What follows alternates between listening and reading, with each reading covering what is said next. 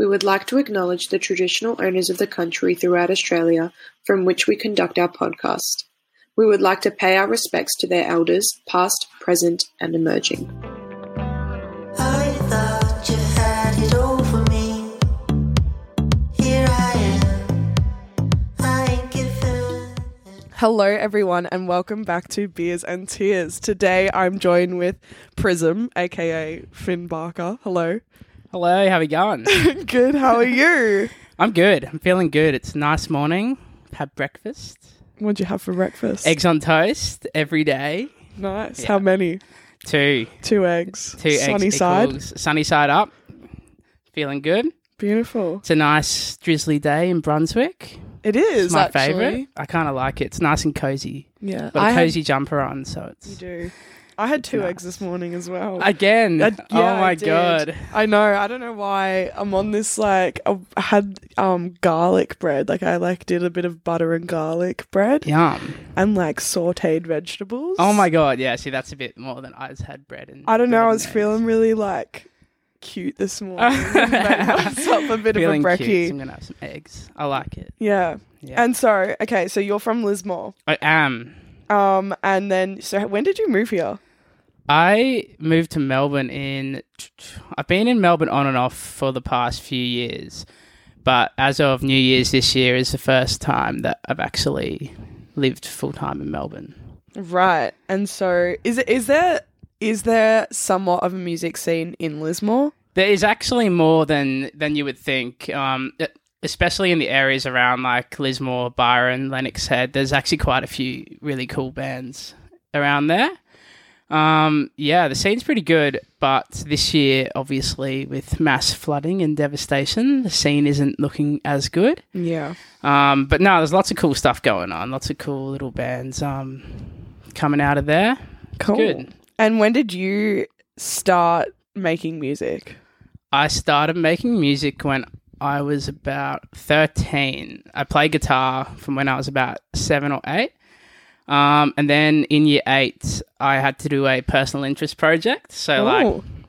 just kind of one of those things where you've got to do whatever interests you and do a presentation on it and all that jazz. And I decided I want to make wanted to make a song. So So you made your first song. I made my first song. Yeah, I just kind of downloaded uh, Fruity Loops at the time, which um pretty basic little uh, production software, and just kind of taught myself out YouTube tutorials and stuff, and oh did god. that. And then I realized that it was a lot of fun, and decided to keep making songs. Was it a good song? Uh, I don't know. I've actually been trying to like. I actually emailed my library like the first the, li- the librarian was the person that like collected all the assignments and stuff, and I no longer have the computer that it was on. And I remember like five years later emailing the librarian being like, You don't happen to have like that but she's like, Why would I have that? I was just like, Yeah, I know, but I haven't actually heard it probably in about seven years. I've got a vague like memory of what it sounded like. And it wasn't great, but it was, you know, Oh, it was no, it'd be fun to like rework it even. Or I like, know. I, I really like. I really wish that there was a way for me to hear it, but I just don't think there will be. Damn. Um, that's all right. And so that was kind of like the start of your production esque vibe. yeah. So I started producing in that 2013 time. It was just after um, Flume had gone massive, and I feel like that had a really, really big impact on the Australian electronic scene. It was when, like, I feel like studio setups were becoming a lot cheaper. Um, you could buy a MIDI keyboard and a production software, and you, you know do what Flume did, and he was basically like one of the first really, really, really popular bedroom producers. Yeah. And on his like deluxe album, he released um, on the fourth CD, he had like a demo copy of Ableton, and then like a bunch of the stems for the songs off his first album, and you could kind of like rework them and Oh, cool. do all that, which is cool. So after the um, after the year eight project, I bought that and then got into Ableton and started um, trying to be like Flume.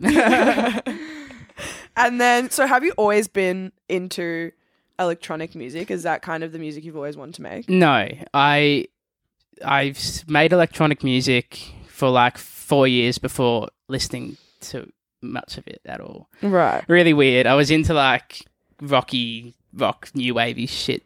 Rocky rock. like- yeah, just like I don't know, indie rock, alternative rock, all that kind of stuff. And then when I started, it was I feel like there was this cool little um scene of Australian electronic stuff around like probably like 2012 was when Flume dropped his debut. Um, they had like Hermitude had just released uh, Hyper Paradise, which I fucking loved that record. And then Flight Facilities dropped their debut sometime around then. Um, and Rufus dropped their first album. It was like this really Oh, cool, like. I think it was like 2010 to 2012. And I'd been really into Sneaky Sound System and just lots of that really. Um, Australia's got a really, um, like, kind of iconic little sound to it. Yeah.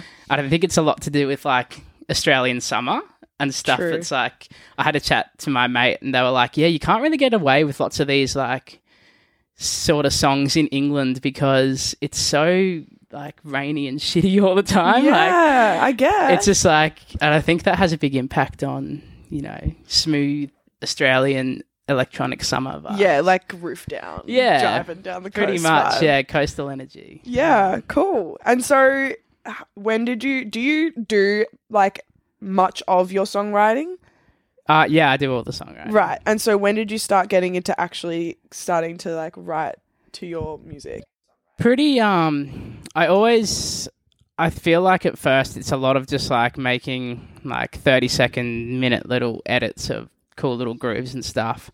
And so i probably had was writing little two minute three minute um, electronic instrumentals that i just share on my facebook or soundcloud or whatever. And then um once i started collaborating with aka louis who is yeah kind of my partner in crime at the moment. Um that's when it kind of went from just kind of these electronic instrumentals, just kind of ideas to um, getting in the songwriting aspect, which was really cool. Um, You just led me into my next question, great. which was um, you release, well, you have released predominantly majority of your music with Luca, All my aka Louis. so far. um, and so, how did you guys meet, and where, like, where did this sort of collaboration partnership come to be? So, okay, it was probably about 2015 or 2016. And I, one of our mutual friends had, was getting kicked out of her house. And so she was having this big street party. And I was about, uh, yeah, about 15. And I had like my little studio set up at home, which was like, um, just from, you know, working jobs at McDonald's or whatever. And I'd saved up enough to be able to buy like, no MIDI keyboard. I had a desktop computer, so I didn't have a laptop at this point, but I had a desktop computer, MIDI keyboards, like my guitar, a couple of guitar pedals, um, all that stuff. And then she was like, "Oh yeah, we are doing this little party before you get kicked out. It's kind of like a street party. Do you want to play a set there?" And I was like, "Oh yeah, that sounds fucking. I've never played a live set before. This is uh, yeah, the first time I've ever done that." So I went and Luca played a little kind of acoustic set in the afternoon, and I think I was playing like eight o'clock at night or something. And I saw him play and was like, really cool. Um, didn't really realize how um, into production and how good his songs were really until I. Um, Till I met him a bit more, but you know, I saw him play and was like, "Oh, that's cool." Um, and then I played my set, and I literally bought my desktop computer from home, my like mo- like big computer screen, like bought literally my whole home setup to this party. It was fucking pretty ghetto. I was like, fuck. Everyone else has got like laptops and shit, and I'm just kind of there like, ah, I think I should really get a laptop. Um, so I did that, and then I played my first set there, which was awesome. It was like really nice the first time you see people like dancing to your songs and just lots of my little instrumentals that I've made. And then I reckon it was like a week later, um, me and Luca had gotten each other on Facebook or whatever, and I put up a little um, a little snippet of what I've been working on on Facebook, and he commented and was like, "Oh, is this your music?" And I was kind of like. Yeah, like I'm not putting someone else's music up. Like, yeah, it's mine. And he was like, "This is really cool." And then he ended up messaging me and being like, "Oh, I think you know we could do something cool with vocals on this." And ended up sending me some of his music, and I was like, "Oh my god!" Like he actually knows how to write songs really well. And then we, I had this massive kind of flume sounding big song um, that is yet to be released. Um, and he sent me back a copy of it with vocal ideas. And I was down um, somewhere near Yamba or something with my family at the time. And I remember being on the beach and just having my phone there and having like a little SoundCloud link he sent me and being like, oh my God, and listening to it like on the beach and being pretty um pretty overwhelmed because it was the first time I'd heard vocals on my music and was like, oh my God, this takes it to um the next level. And then we just started hanging out and in my year 11 and 12, we would just write a lot, had a lot of sessions in those two years where he'd just be at my house, we'd be weirding out in the studio. I feel like our sessions can get really, really strange, and just writing heaps of music, which is really cool. So we've actually got a lot of a lot of demos and a lot of songs um, on the way, which is really exciting. Fun. Yeah. And like, how did you get to that ice breaking moment of being able to like fully just get into a studio and be raw and honest with each other after just kind of meeting? Um, I feel like it was a while. I feel like um, I feel like we had a few jams at first that were just like kind of uh, having fun and just like I don't know. I'd play keyboards a bit and he'd just be on his guitar. Um, and then when we started to actually write, I think it was when we wrote "I Don't Feel It," which was kind of the second. Um, it's our first release, and I think it was the second song we'd worked on. And I think we were both like, "Oh my god, this is actually really cool." And so then when we got into the studio after that, I think as we became more comfortable with each other, like as in like my bedroom studio where we were working, it would just be like, yeah, it'd be really, yeah, not really the studio, but you know, my bedroom. But then it was just really, like, I think we were very comfortable, and and then because of that, I feel like ideas just start to come because you just you're happy just doing these weird ten minute jams, and you know, sometimes when we're doing demo takes, Luca will like be you know, spitting vocals on the spot, and I'll just look at him and be like, "What did you just say?" like he'd be looking. He does. A, we've got a song that's just literally like it's called Pete the Sheep, and it's literally because like I have this big bookshelf um in my living room when we were like we are practicing for a gig. Um, I just had these kind of like dreamy, jazzy chords that I was playing, and he just starts looking at the bookshelf and like making lyrics out of everything on the bookshelf. And we listened to it back one day, and we were just like, "Oh my god, some of this stuff is strange." So oh my god! I don't know. It's a lot of fun though. I feel like, yeah, it's a nice vibe. We'd have we'd have times where it'd be like I had to go to school the next day, and it'd be like three o'clock in the morning, and he'd just be mixing one of his solo tracks somewhere in Lismore, and I'd get like a message being like, "Oh my god, I've got an idea for this," and whatever. So like, he'd come into my family's house at like three o'clock in the morning and be like, "Be quiet, man!" Like, my family's asleep and like headphones on doing shit. Like, Oh my it god! was very um it was very exciting it was uh yeah very fun Fun. yeah heaps of fun and now it's um we kind of had a break we didn't see each other for quite a few years um because i was off doing other stuff. And then just this year we've kind of reconnected and obviously just released a new song together. And yeah there's a lot a lot of stuff coming. It's very very exciting. Oh my gosh. Yeah. And so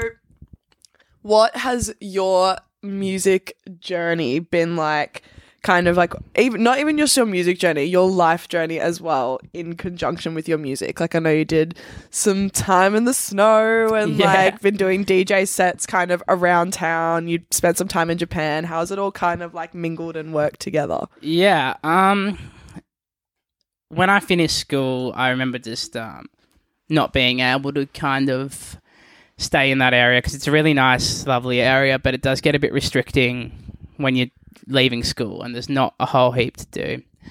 Um, and so we just had heaps of fun, me and Luca, playing shows and doing all that stuff, but I needed to go and just do something. So I ended up going to Mount Hotham for the first time um, to wash dishes and uh, play music and do. I didn't really know what the whole snow thing was about, but you find out pretty quickly. It's a lot of fun. Um, but yeah, I just kind of went there straight after school and found out that uh, through the guy that books music for the place I was working at, I was working at a place called the Jenny, and it's kind of the hub for um, live music and DJs and whatever there. So I ended up being able to get sets um, there. And I'd never really DJ before. I'm still not like, I wouldn't really call myself a DJ.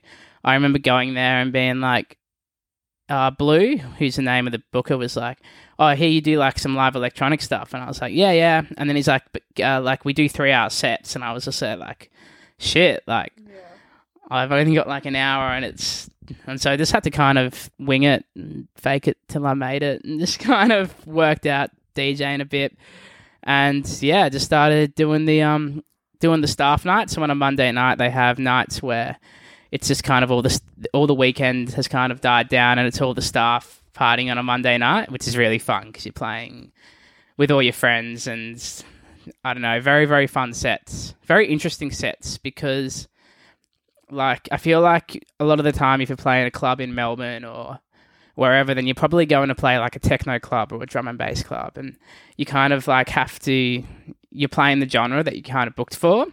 Whereas the snow season's interesting, it, yeah, interesting because you've got people that are like 18 to 40 and they're all into like completely different Yeah. styles of music. So you've got to somehow find middle ground. And read the room. Yeah, read the room a lot because it can be like really hard to find songs that everyone's gonna like and are still fun, and you know you're not doing too much cheesy stuff, and but it's a lot of fun, and I think I learned a lot about people's um, music taste through that.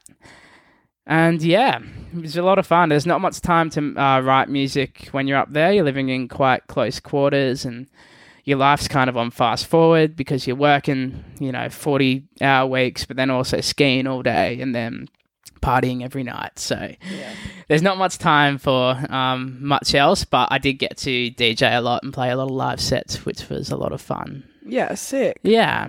And then you went. Did you go to Japan after that or before that? Uh, after that, so kind of a lot of the people in the snow just chase snow all year. So they might go from like Australian snow season to Japan to Canada or you know Europe or whatever. But people like I feel like people once they are in that lifestyle, they just want to keep Yeah. that going. So um, one of the managers at my work said to me, he was like, "Oh yeah, I like own a couple of businesses over in Japan."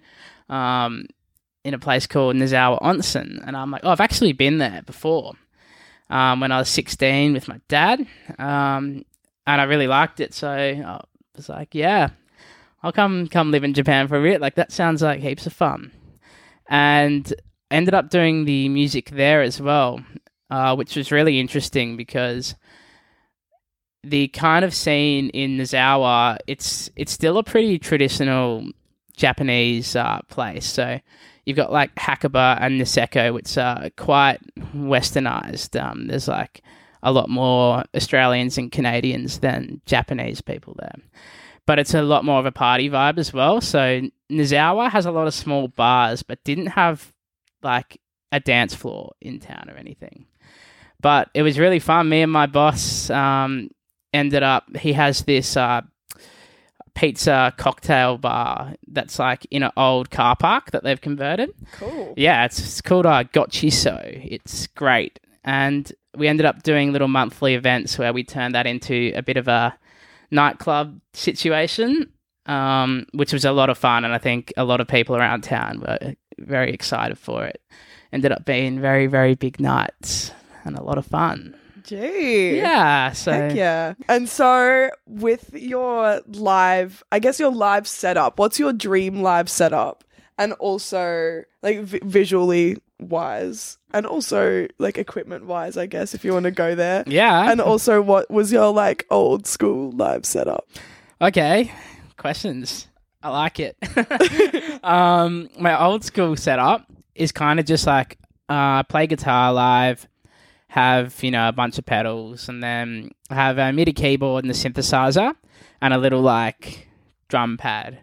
I'm kind of like pretending to play the drums yeah. here. um, and so I kind of just kind of one man band electronic uh, with using Ableton to uh, loop and do all that stuff. And then when Luca was around and we did shows together, he would play guitar and sing, um, which was heaps of fun. It's just like it's really fun, but you're relying on a laptop, which is fucking terrifying. Like, Mm. and I've been talking to people about this recently, and it's just so scary, like having your whole live set up, but it's on this laptop. So, you know, at any moment it can crash, and then, you know, you might have a room full of 150 people, and all of a sudden there's no music, and any Yeah. vibe that you've tried to create is just gone.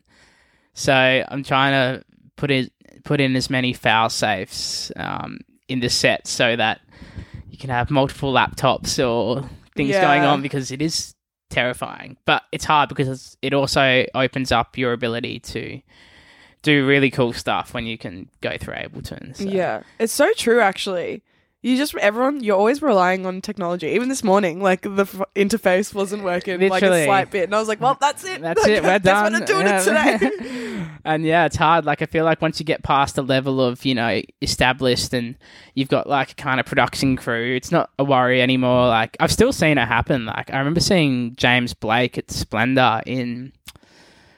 t- 2016 i'm not sure when it was but i remember seeing his set and then one of their songs extended for ages and at the end of the song he was like he said something about the drummer or the or maybe it was the keyboard player and he was like thanks for him for getting us through that technical difficulty because one of their laptops had dropped out oh my and god! so he had to just jam it and i feel like the whole crowd looked at each other and were like wow no one no one noticed That's so sick. i know so it still happens to like um you know, I've seen footage of Skrillex or whoever DJing where they fuck something up and then the whole room's silent. Like, it happens a bit yeah, and especially until you've like you know when you're just you know an emerging artist and it's just you and you don't have a big team of people doing all your equipment it's it's very um it's very worrying yeah. so It's yeah. also like a ma- not a make or break thing, but it's like some people are there seeing you for the first time, and it's like that's Literally, the impression that yeah. you're leaving on. exactly like you exactly No pressure. yeah it's you know it is it's a lot of pressure so i'm trying to get that as safe as i can before i play again because i feel like i haven't done that live stuff in a while and i will but yep i don't want my first set to Crumble. end out in a, yeah, in a silent room yeah. Fair it's very awkward but i would love um i would love eventually to play with uh, a band i would love to do a three piece um whether that be like me, the Luca doing, you know, I'll do computer stuff and synthesizers and guitar, and Luca can sing and play guitar, and I'd love to have a live drummer. I feel like Mm. live drums in electronic music are where it's at. I went to a gig the other night. Morning yeah, Maxwell. yeah, yeah. he had a live like he had a live drummer and like a horns kind of section and i don't know why i just never really thought that it would go together like a band and Yeah. electronic music like you don't really see it very often where like a, No. a dj like if you're going to a big event or something that they have kind of a band playing with them but it's the Yeah. coolest thing ever when they're ju- you're just like whoa where'd this fucking horns Yeah, literally. section come from For sure. Um, yeah, I've seen a few people do it. Um, remember the Avalanches when they released uh, Wildflower and they hadn't played in 16, well, they hadn't released music in 16 years. And I was really into the first album, and then I got obsessed with the second one.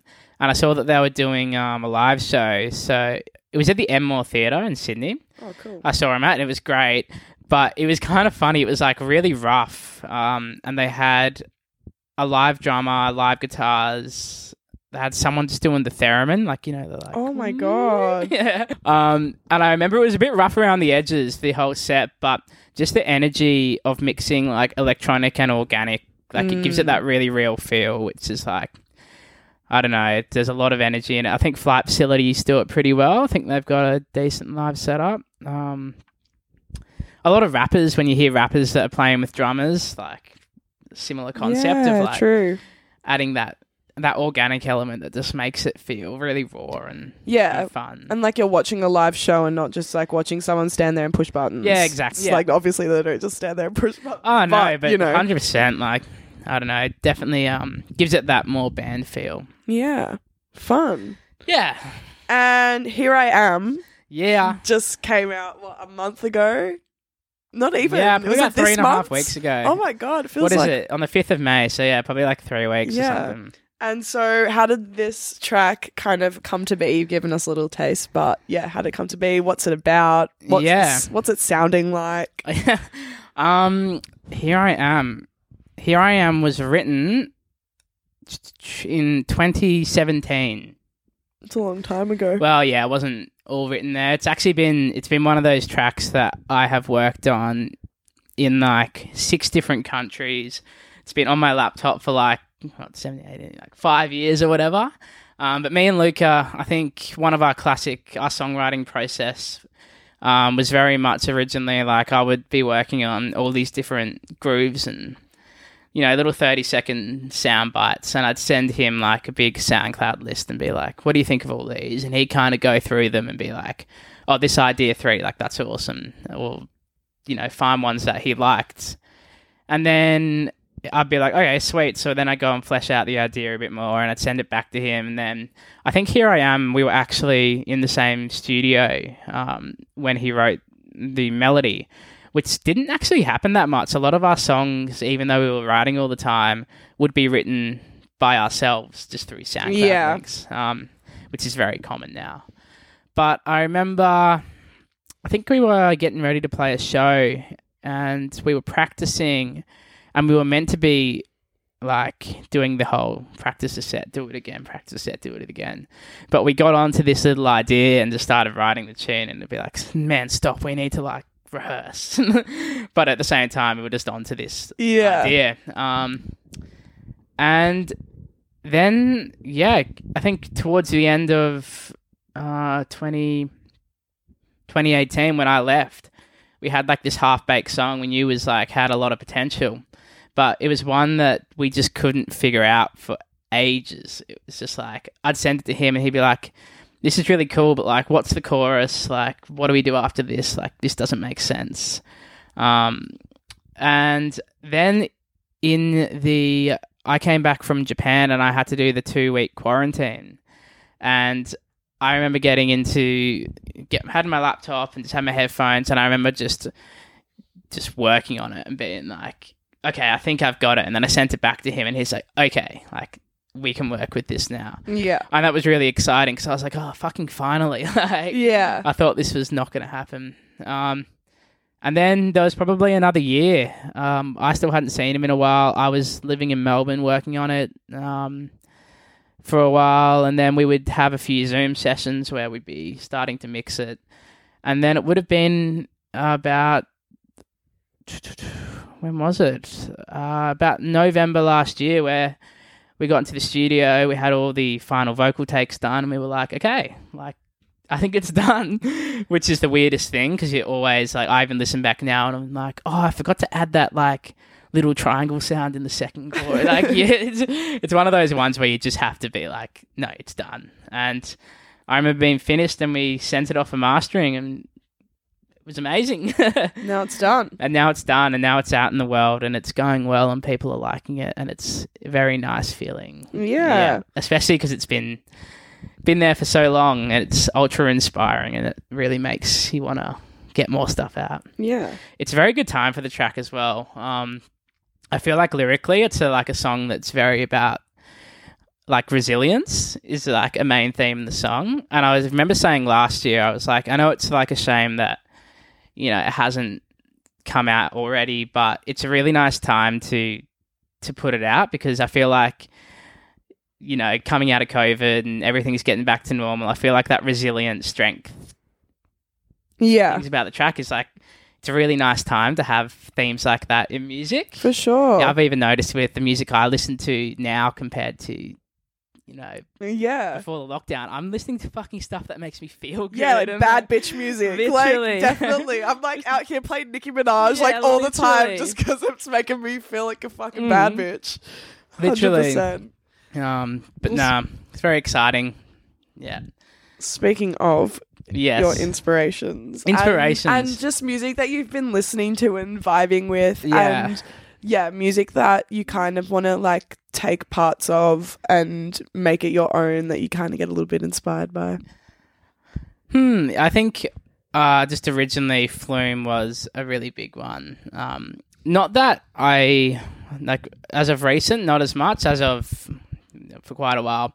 But I think that first album, I didn't really listen to electronic music, and then I heard that and was like, oh wow, this is like really different. Um, and that made me want to be like, okay, I think there's something to this whole electronic Yeah. thing. Um, so definitely, like I was saying, that that whole Australian sound I think was really nice when I was like 12, 13.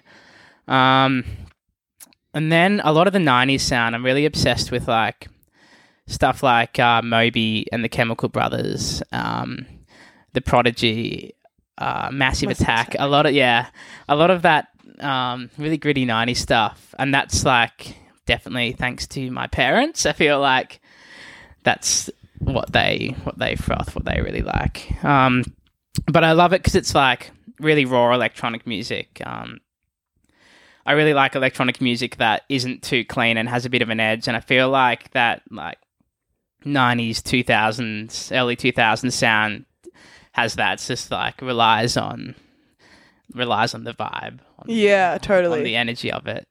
Um, so I did listen to a lot of that.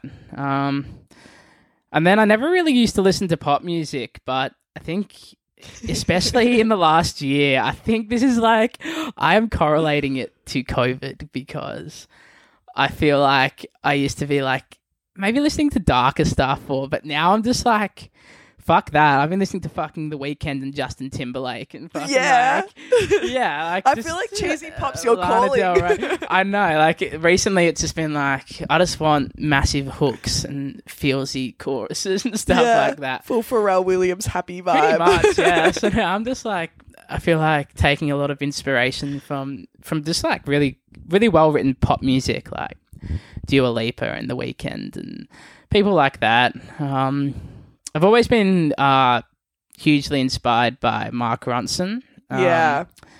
especially his first couple of albums. I just like, I just think he's such a versatile producer and he's like just very, very, very cool. And you see He's like such an underdog. he is, and he's Like, just on everything. Yeah, he does everything. writes with oh, everything. Mark Ronson's done this, and, I'm like, what? The, how? Did, where? He's like a million people at once. Yeah, literally.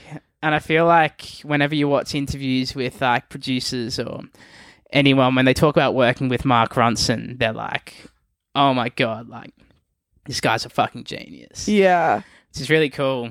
Um, Kanye West, it's kind of like I feel like he's such an asshole, which makes it hard. But his production and um, and some of his tracks and just like um, boundary pushing stuff, I really really like, especially older stuff like Graduation and um, Dark beautiful twisted fantasy. Just some of the instrumentation and stuff on that is a huge inspiration for a lot of the a lot of the Prism vibe. Yeah, for sure. I think also seeing like artists like that, um I can't remember who said it to me, but they were like, you know when they're good when they can really just like freestyle something on the spot. yeah In terms of rappers, but also I've seen him like produce something or like literally just like make something up Yeah. right on the spot and it's like the biggest banger ever. literally How the hell did you do that on the spot? Yeah. And it's just like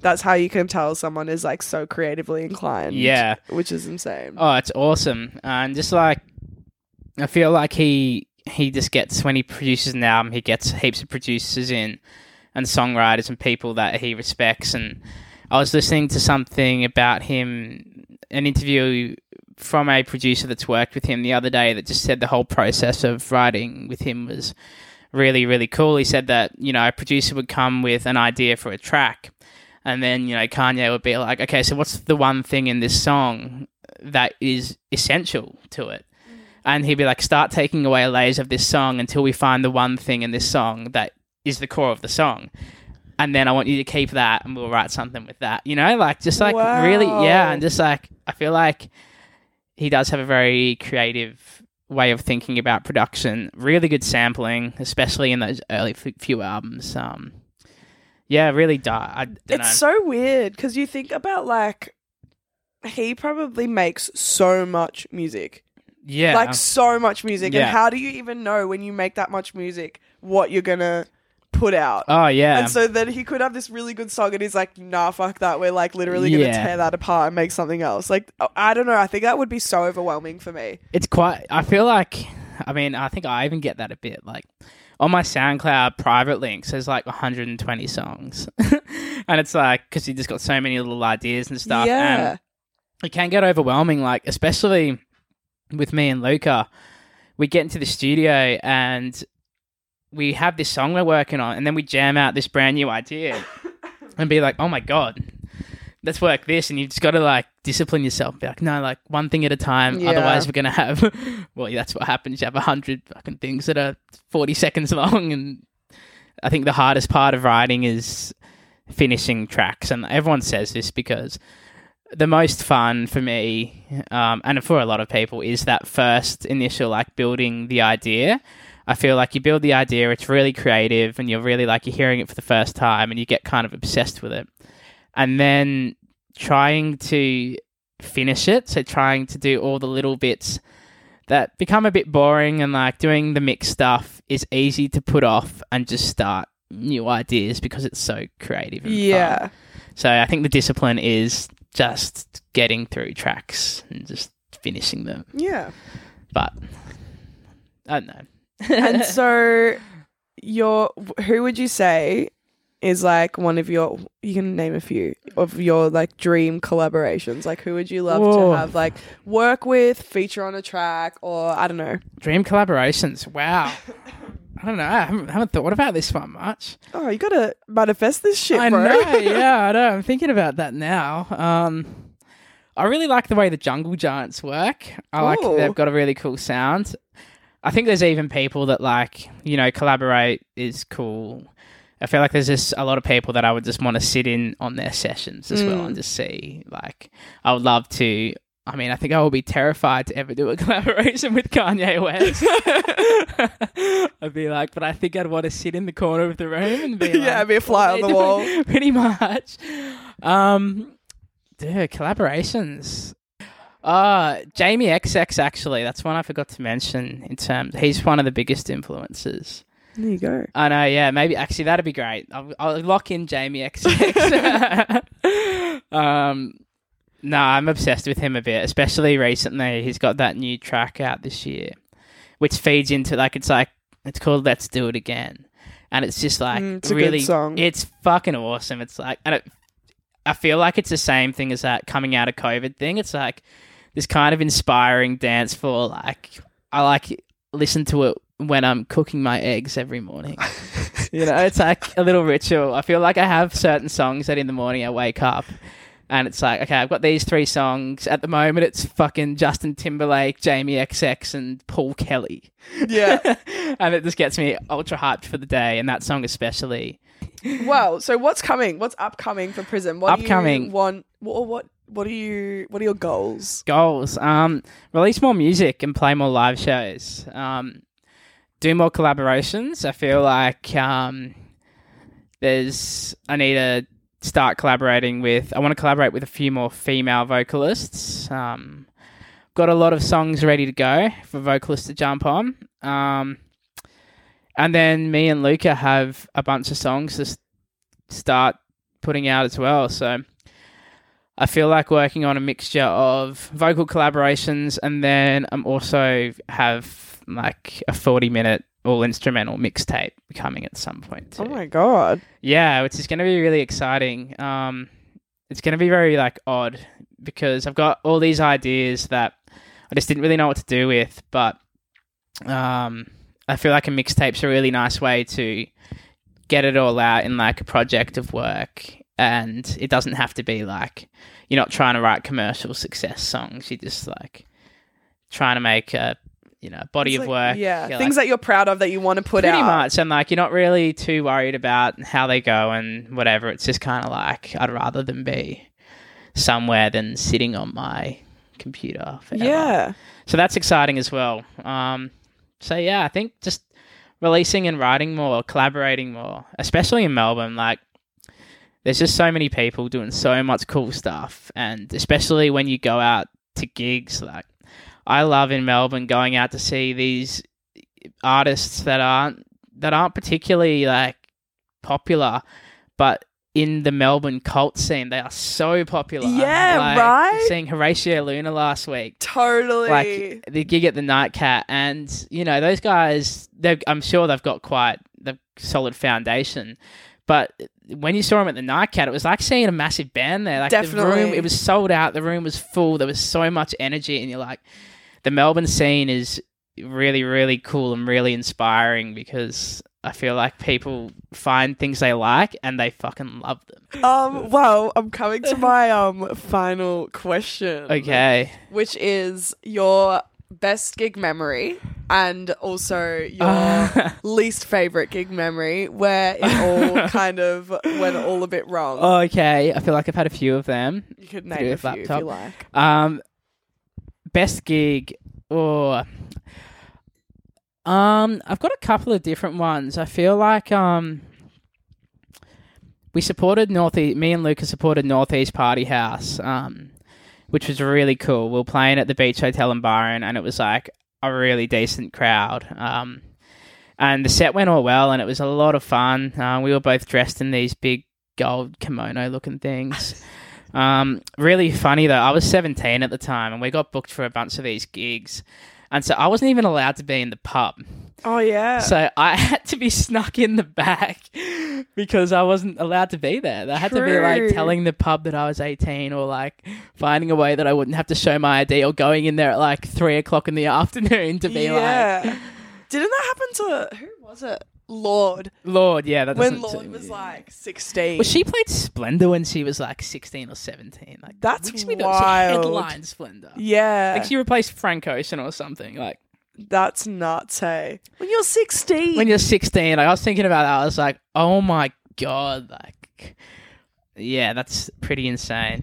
But that gig was really fun. Um, I think some of the snow ones, like sometimes you play a staff night on a Monday night, and the it's really nice. Like the friends you make there, you like you work, party, and live with a lot of the same people yeah. which can you know you can get a lot of weird boundary crossing shit from that but it also means that uh, by the end you're so close like you're Mm. such close friends so towards the end of each season sometimes playing those gigs with a lot of the people that you know around the mountain people like it's a lot of fun you Yeah. got packed out you might have 300 people at a staff night or whatever, and you know a lot of them, and it's a lot of your mates, and you're playing, you're getting requests and just getting drunk and having fun. yeah.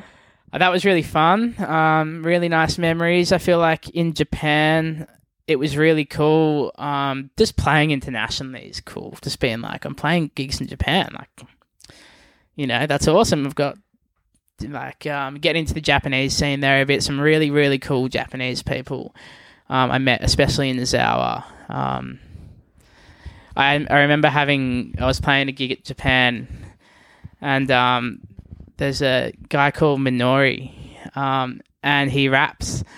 Uh, and I remember before I'd set up for a gig once, um, he came in and he was like, "I want to rap on some of your music," just like me and him hanging out. So interesting because like he could barely speak any English and I could barely speak any Japanese, and so like you know, we couldn't really say anything to to each other, but I'd start playing the music, and then he'd just like be rapping, doing all this cool stuff. That's so and then by the end, I was just like, "Oh, mecha mecha sugoi." It means like very very awesome. And then it's like, I see ya. it's like, well, but it was really cool to have that just musical thing. Um, and then worst gigs. Uh, I've had a few. I've had a few that are just. Um, I feel like the technology thing is stressful. I feel like there's been a few just like music cut out. I feel like you can come back a bit from that. Um, I feel like most of them have been pretty good. I've done. I mean, they do a lot that are just kind of dead. It's not too many really bad ones, so I That's guess there's good. still time. No, no, I mean, no. I feel like it's good. We're just gonna keep this ball rolling of no, not no bad gigs. no bad well, that's gigs. yeah. you know. Let's hope so. Fucking fingers crossed. Fingers crossed. Um, Well, Yeah, thanks for thanks for joining me today no worries on the podcast. on the podcast. Thanks for having me. Um, I usually do a cheers, and we both finished our beers, so we have to cheers with our empty glasses. but do it. cheers! Sweet. oh, yay! Go listen to Here I Am. Yeah, go listen to Here I Am. It's on my Spotify. Prism. And there's a playlist of all the stuff that inspired me, which is really Ooh, cool it's too. actually a really good playlist. It is. It's decent as. So there's that. There's that. Fun times. Thank you. Cheers.